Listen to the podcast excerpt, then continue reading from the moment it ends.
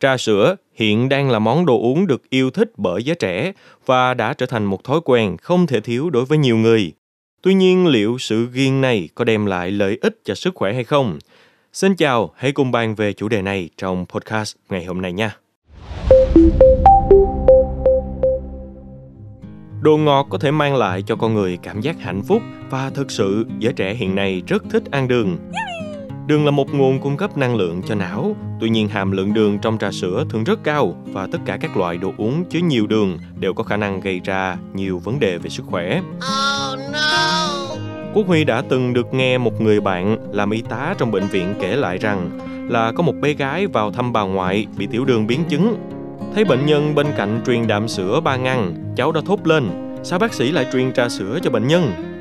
Hóa ra là bé gái này nghiện trà sữa, cháu bị ám ảnh bởi món đồ uống này. Bạn của Quốc Huy thổ lộ rằng là trong phòng bệnh của mình có vài trường hợp phải nuôi dưỡng tĩnh mạch và các túi ni lông đựng đạm sữa có màu sắc giống như là ba cốc trà sữa trên tay cô gái trẻ. Với rất là nhiều người trẻ, trà sữa đã trở thành một phần không thể thiếu trong cuộc sống và là một loại đồ uống nuôi dưỡng tình cảm. Họ tin rằng chỉ cần uống một cốc trà sữa khi buồn ngủ hoặc mệt mỏi trong công việc sẽ giúp họ sáng khoái, hoặc uống hai cốc khi đi dự tiệc và mua sắm để bắt đầu cuộc trò chuyện, hoặc mua ba cốc để làm lành sau một cuộc cãi nhau với người yêu. Bác sĩ Trần Văn Phúc, Bệnh viện Đa khoa Sanpon cho biết, trong trà sữa có chất caffeine và nếu uống quá 400mg caffeine mỗi ngày thì sẽ dễ bị nghiện.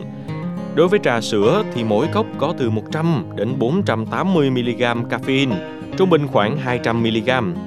Caffeine làm giảm hiệu quả của chất hóa học adenosine, khiến não hoạt động nhanh hơn và tạo ra cảm giác tỉnh táo.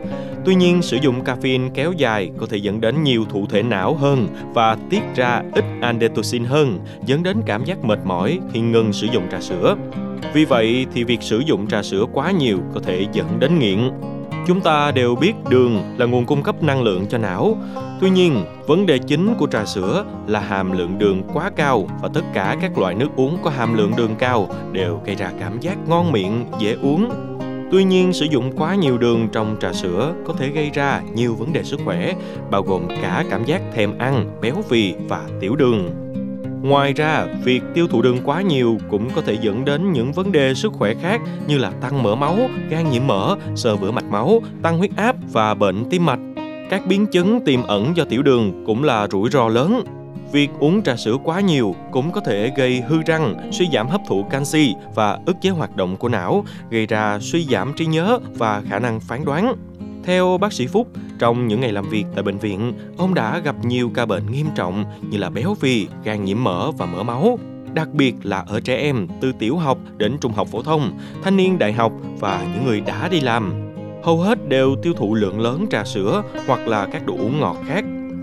Theo Phó Giáo sư Tiến sĩ Trần Hồng Côn từ Đại học Khoa học Tự nhiên, Đại học Quốc gia Hà Nội, nếu nguyên liệu pha trà sữa là bột màu, hương liệu công nghiệp, đường hóa học thì sẽ rất là độc hại.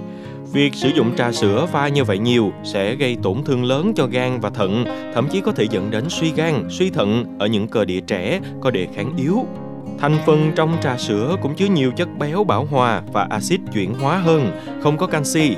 Các thành phần này không tốt cho sức khỏe của trẻ đang trong thời kỳ phát triển, cần nhiều vitamin bổ dưỡng để phát triển trí não cũng như là thể lực.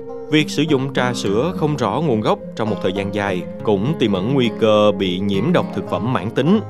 Trà sữa không chỉ gây hại cho sức khỏe của trẻ em mà còn có khả năng gây nghiện vì chứa caffeine. Việc sử dụng trà sữa không rõ nguồn gốc cũng tiềm ẩn nguy cơ bị nhiễm độc thực phẩm mãn tính. Vì vậy chúng ta cần có nhận thức đầy đủ về tác hại của trà sữa và chọn lựa cẩn thận để bảo vệ sức khỏe của bản thân và gia đình. Cảm ơn quý thính giả đã lắng nghe số podcast này. Đừng quên theo dõi để tiếp tục đồng hành cùng podcast Báo Tuổi Trẻ trong những số phát sóng lần sau. Xin chào, tạm biệt và hẹn gặp lại.